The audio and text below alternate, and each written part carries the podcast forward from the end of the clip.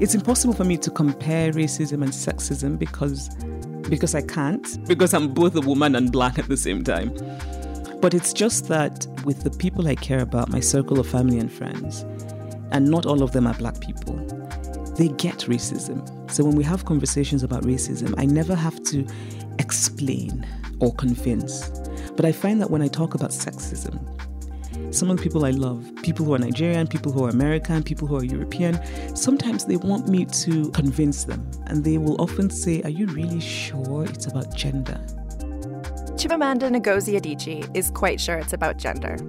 The Nigerian author of award winning novels such as Half of a Yellow Sun and Americanah became a global household name with her talk, We Should All Be Feminists, which was famously sampled by none other than Beyonce. Since then, the writer, who splits her time between Lagos and the US, has become a prominent cultural critic who expounds on issues as varied as race in America, feminism, and the increasing intolerance of the left. I'm Megan Gibson, and I sat down with her in London for the big interview. Welcome. Thank you so much for joining us in London. Thank you. It's nice to be here. So, you're a critically acclaimed, prolific author. I was really surprised to learn that you studied medicine in Nigeria. Well, I did for just one year, mm-hmm. a year and a half. In Nigeria, when you do well in school, they tell you you have to be a doctor. And if you have any sense, you go along with what you're told, which is what I did. And I remember deciding that I would go along with it and study medicine, even though I didn't want to. I mean, I've always wanted to write. I've always wanted to to tell stories, to create. But I remember thinking, okay, I'll do it. And then I'm going to become a psychiatrist. And then I'm going to use my patients' stories for my fiction. that had been my plan. One year into medical school in Nigeria, I just re- realized I couldn't do it. I think medicine is very noble, very important, but I think you have to really care. And I didn't. So I left. And where did you go then? I left, I went to the US. So I then decided to leave Nigeria. That's actually why I left Nigeria. I left Nigeria because I didn't want to study medicine. And I went to the US because the US was my chance to do something that was not a science, because the, the, whole time in Nigeria I had been in what is called the science track. So then I moved to the US. And I was so happy because suddenly I could take classes in literature and music and art history, the things I hadn't done because I, I my whole life had been chemistry and physics and biology. And I'd never really wanted to study writing either because I, I kind of felt that studying writing formally might stifle my creativity. So I wanted to study other things. I was, I wanted to know about history, and I wanted to, to learn about the world because I think even that really informs fiction. And something that you said is that upon moving to the US at age 19, that's when you first became black. Yes. What did you mean by that? That blackness was not an identity in Nigeria, right? That race wasn't. So ethnicity was, religion was, actually the two major identity markers in Nigeria.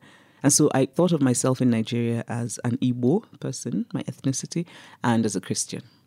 When I went to the US, I suddenly realized that I was black right? And it wasn't just realizing I was black, right? It was understanding that in America, black meant something, that black was weighted with meaning, with assumptions, with stereotypes, most of which were ugly and negative. And it was quite an adjustment process for me. I mean, I remember my professor in one of my first classes in college in the US who had brought back the essays, the first essays we wrote, and he said, who is Ditchy, because Americans constantly mispronounce my name. And I had used my initial, not my first name. So I could have been anybody, because I think my last name is not very sort of Africa sounding. And when I said me, he seemed really surprised. And I realized he's surprised because I'm black. He hadn't expected the person who wrote the best essay to be black. And it was a very tiny moment, but for me, it was it was also that kind of moment that you never forget because that's when I realized this is what it means to be black in this country. And I had come from a place where black achievement was ordinary. But now I was in a place where it seemed to be extraordinary, where it seemed to be remarkable to people. And the part of me that is arrogantly Nigerian was just really irritated. I just thought, what utter nonsense. I mean, surely you know black people are intelligent, right? But it was other things. It was walking into a store, for example, an expensive shop, and suddenly you're, you're getting the kind of look that makes you realize you're not welcome there, and you know it's about race. And then I started reading. I started reading about African American history because I didn't quite get things. Or people would, there would be some noise in college about, oh, somebody said something about watermelons and it's so racist. And I would be utterly confused because I'm like, I, I, don't, you know, I like watermelons. I don't know why that's a bad thing. Right? So I, I started to read and I sort of came full circle. I came to identify as black, which I think in some ways is like a political choice. Mm-hmm. And now I think of myself as black, but it's an identity that I take on only when I'm outside Nigeria. Because I go back to Nigeria and black just isn't a thing, mm-hmm. right? I go back to Nigeria and I'm Igbo, woman, Christian, but not black. I like how you said you're arrogantly Nigerian. Yes. um, obviously, you wrote and published your first novels in America, but yes, yes. they're set, well, the first two entirely in Nigeria and the third mostly. I wonder how did moving away from Nigeria kind of shape your ability to write those novels and your perspective on it? Hmm. I think I think my first novel. Well, actually, I did publish in Nigeria before I left Nigeria, but there were terrible plays that I hope nobody ever reads, and a collection of even more terrible poetry. But we'll be tracking those down now. no, don't.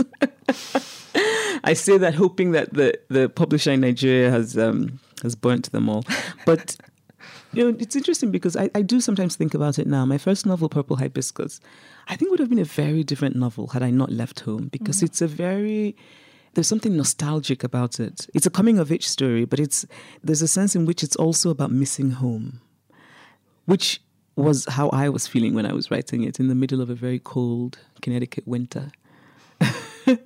I hadn't been home in three years, and Connecticut was not an easy place to, to be in, especially in the winter. And so I started writing this novel. I'd written before that a very bad novel that nobody wanted to publish, thank God.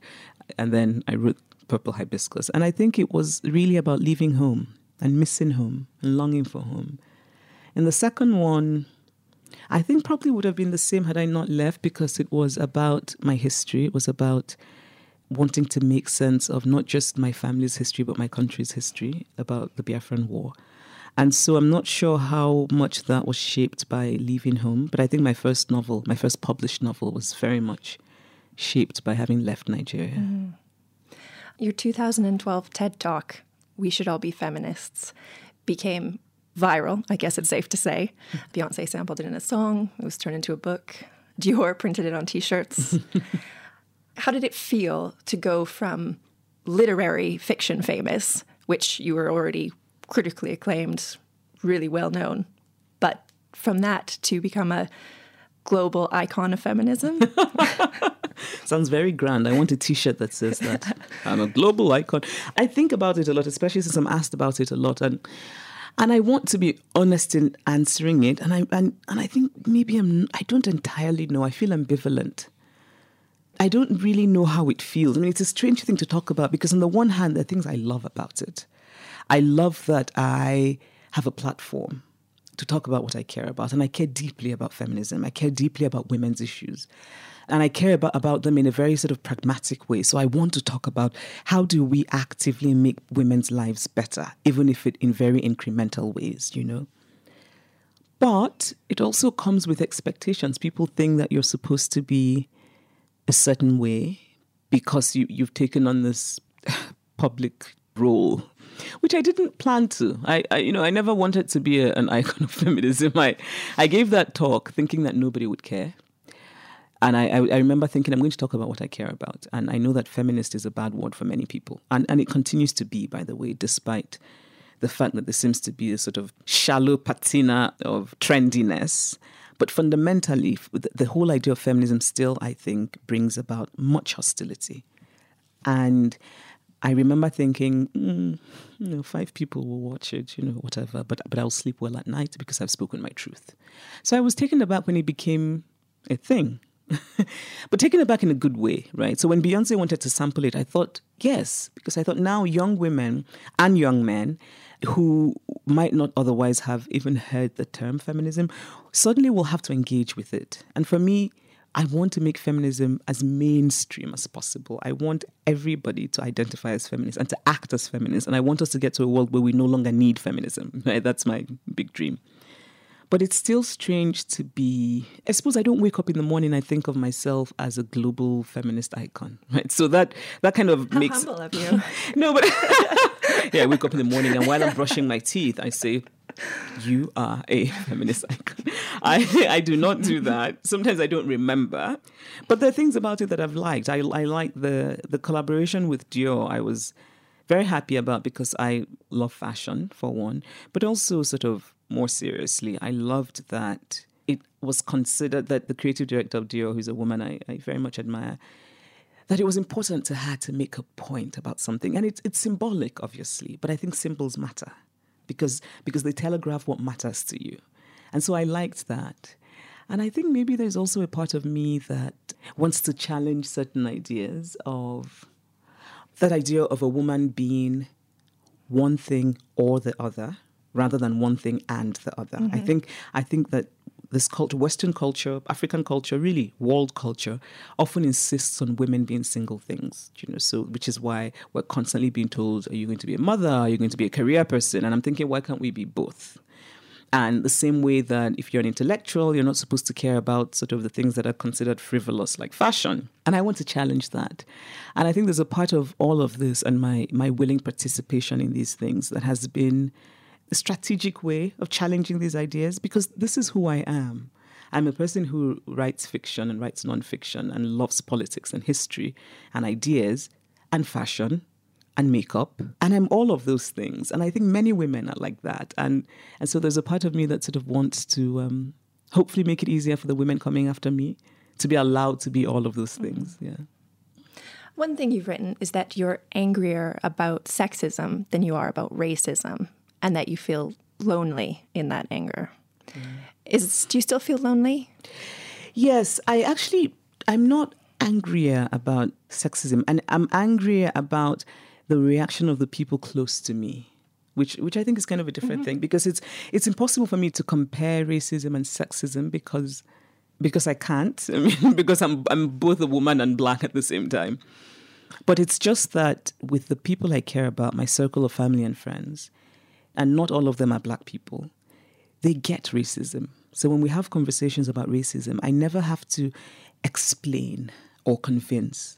But I find that when I talk about sexism, some of the people I love, people who are Nigerian, people who are American, people who are European, sometimes they want me to convince them. And they will often say, Are you really sure it's about gender?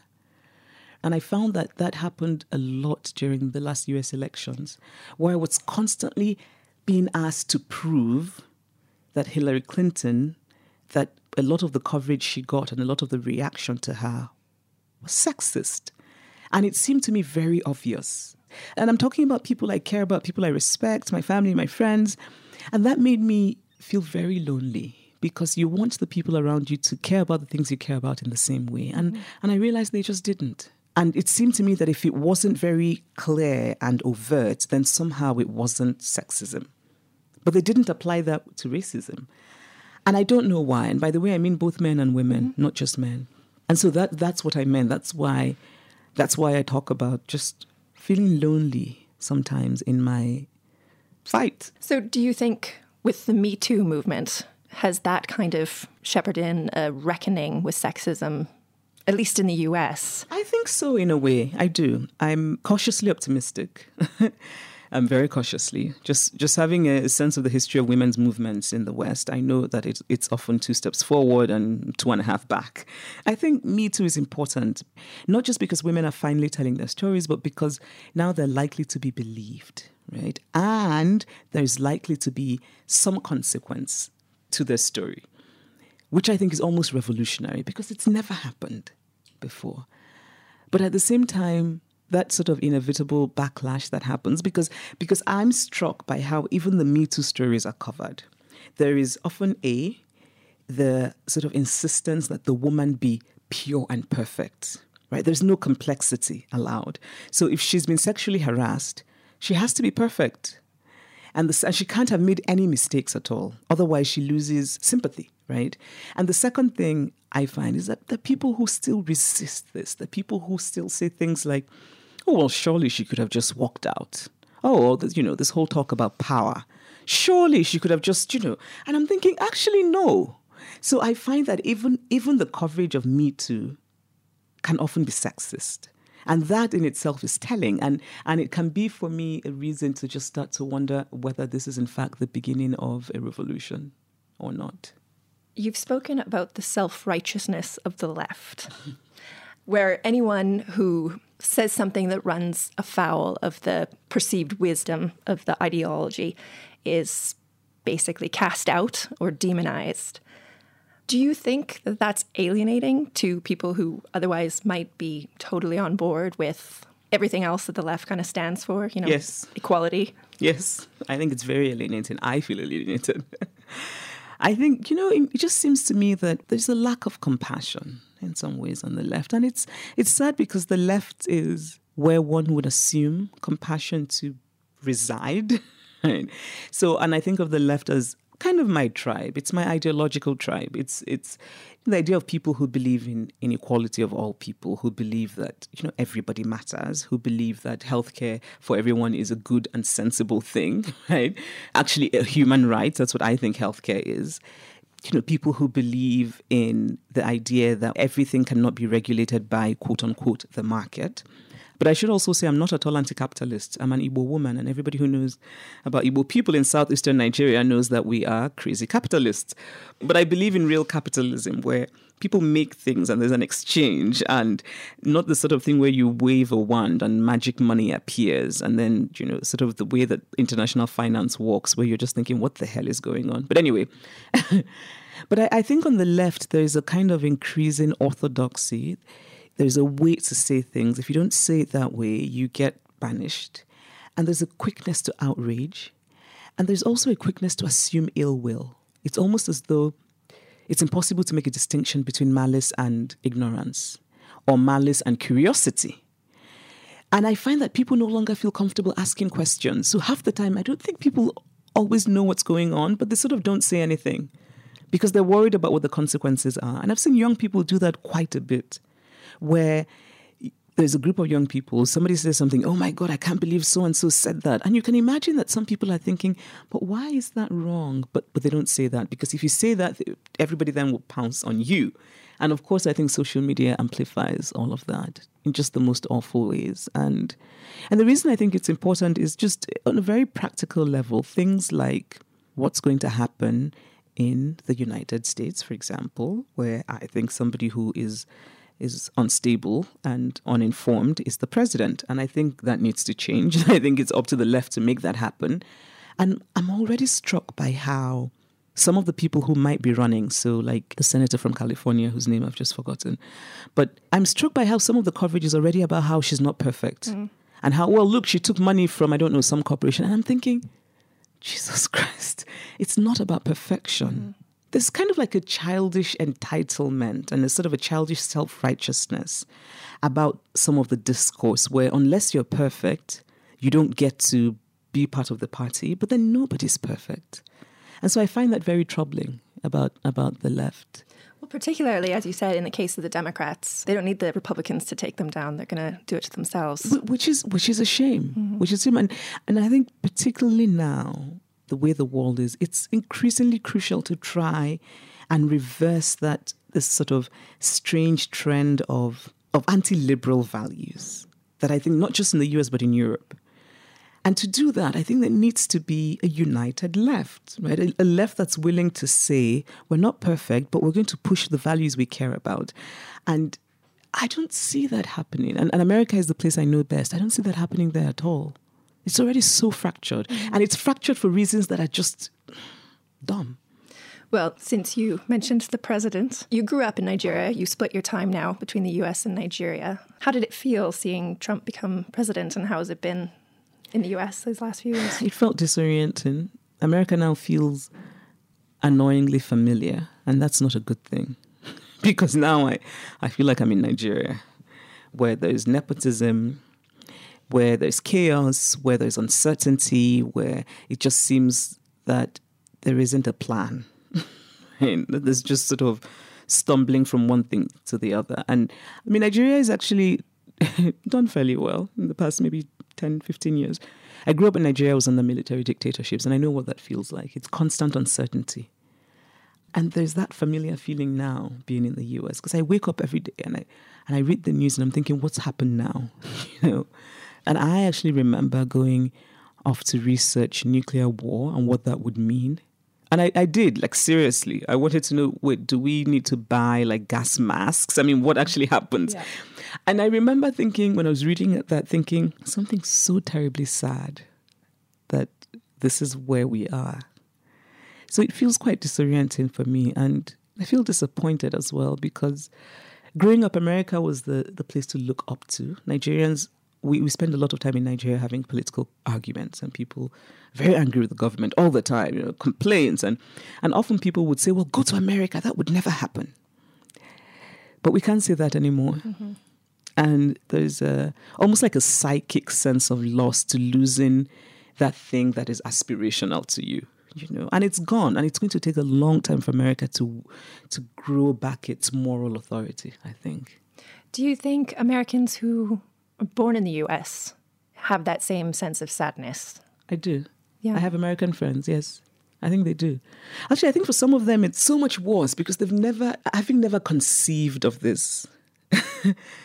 if you've seen a banana republic, when you see something that looks like it, it's terrible, but you kind of know. If you've never seen one, I think it can be just deeply unsettling. And, and I have American friends who are not doing very well, I don't think. So, as I mentioned, you divide your time between the US and Nigeria now. After spending some time away from Nigeria and moving back, what did you notice that was different? How did your feelings about the country evolve? I don't know. Was Nigeria different? I mean, Nigeria. Also, I guess because I go so often, sometimes it's hard to see what's different. I mean, I like to say that my my life in Nigeria is fairly similar to my life in the US, except for my Wi-Fi is faster in America. Only slightly. And I don't have to, in America, I don't have to think about buying diesel for my generator because there's electricity all the time. and in Nigeria, I have a life and the food is better. So that's really the difference.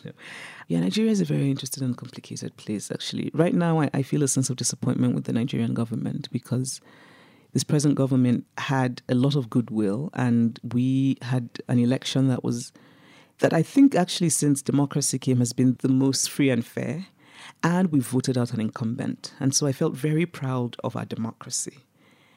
And I feel this new government came in and this, we had such high expectations, and uh, everything is almost just squashed now. So I have a sense of disappointment um, about what's going on in Nigeria. But but there's also it's never really been for me about Nigerian politics. It's always been for me the cultural and the social. It's about how people are. I mean, I, I love to be back in Nigeria because it makes me sit up.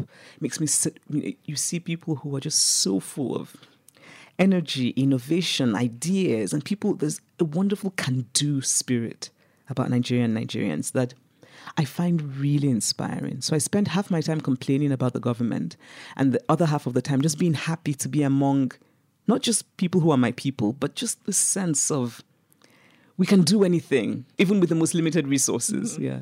So do you still feel just as Nigerian? I know some people who straddle two yeah. different cultures yeah. can sometimes end up feeling neither here nor there. No, I, I, do. I think I do feel quite Nigerian. I think my sensibility is Nigerian. Um, I think I, I look at the world through Nigerian eyes. But I also know that I couldn't be happy living entirely in Nigeria. I need to be able to leave Nigeria. I mean, sometimes I've joked about how I think the only reason I can love Nigeria is because I can leave it. The same probably could be said about the US. This is true. I wouldn't be happy if I had to live entirely in America either. I, I, I wouldn't be happy at all. So I, I, feel very lucky that I can do both. But I think my sensibility remains Nigerian because there's still things about America that just utterly puzzle me. Um, and I still kind of make fun of America. What kind things. of things? I mean, I still can't get over being in a restaurant and somebody says to you, Are you still working on that? And I'm thinking, since when did eating become walking on? right? And, and the way that the waiters sort of hover over you endlessly. And, and that's really, of course, a result of people who work in restaurants not being paid a fair wage. Yeah, so they need culture. to sort of, yeah, perform for tips, which I think is ugly. But yeah, things like that. I don't understand what the hell baseball is about. And then I don't know why they would call it the World Series because nobody else in the world cares.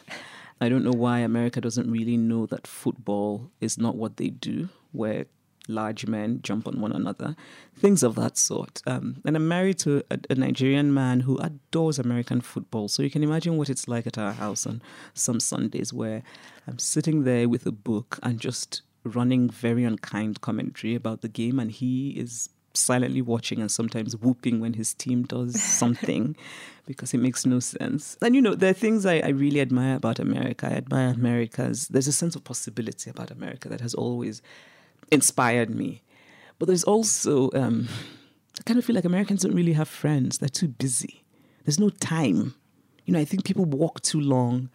There's too little vacation time. I feel like children are overscheduled. um, so I'm always thinking about things I want to change about society. But if you could take some bits from one culture and yes. some bits from another culture, yes. create a perfect, yes. perfect country. Yes, yes. So I wanted to ask about your Wear Nigerian project. Yes. Because I know you love fashion. I do. What inspired that project? Or maybe you could explain what it is and then. So it's a, I decided um, last year to start wearing mostly Nigerian made clothes because because I want to support Nigerian designers because I think there's a lot of talent in Nigeria. But also, I mean, it started last year when this government that I talked about had this really just retrograde financial policies from like 1975. So, really about protecting the currency and things that just didn't make sense. But anyway, what happened then was that the value of the naira fell. And suddenly, Nigeria people were talking about buy Nigerian things to grow the naira. And I remember thinking about it and thinking, you know, one thing I could do, in fact, is to start to buy Nigerian made clothes, to wear them publicly, to advertise them, you know, sort of deliberately advertise them. And that way, I just sort of felt it would be my way of doing my own part while having fun, because, you know, I, I didn't want to sort of be sanctimonious and say, look how I'm helping. No, I was having fun. I was enjoying it. So I started and it's it's been fun. It's been I go online. I don't know many of the designers, if any at all, really.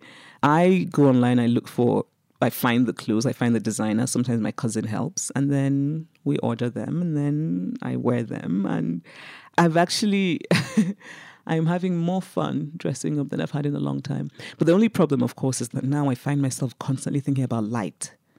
So I do events. I'm like, where's the light good for the picture? You've got the photographer mind now. I'm like, wait, wait, you know, how, how good is this light? We need to do how good. Well, let me ask you again about politics. Is that something you could ever see yourself getting into? No. Never. I, I never say never. Right. I never say never because you just never know. I used to think, for example, that I would I could never wear kitten heels. But I just bought a pair. Anything's possible.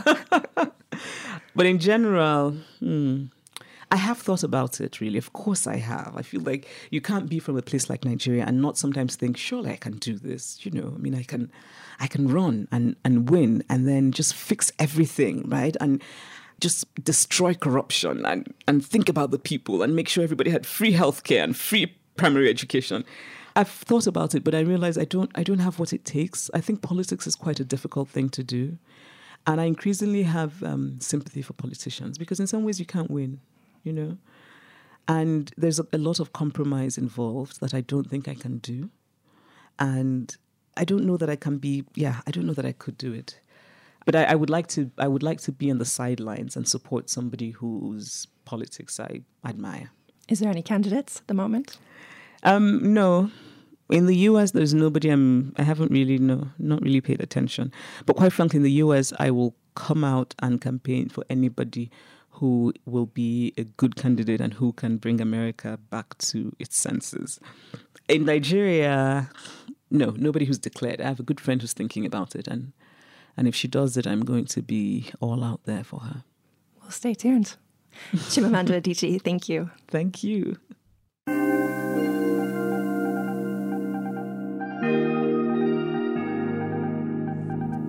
The Big Interview is produced by Yolene Goffin and Gaia Lutz and edited by Cassie Galpin. I'm Megan Gibson. Thanks very much for listening.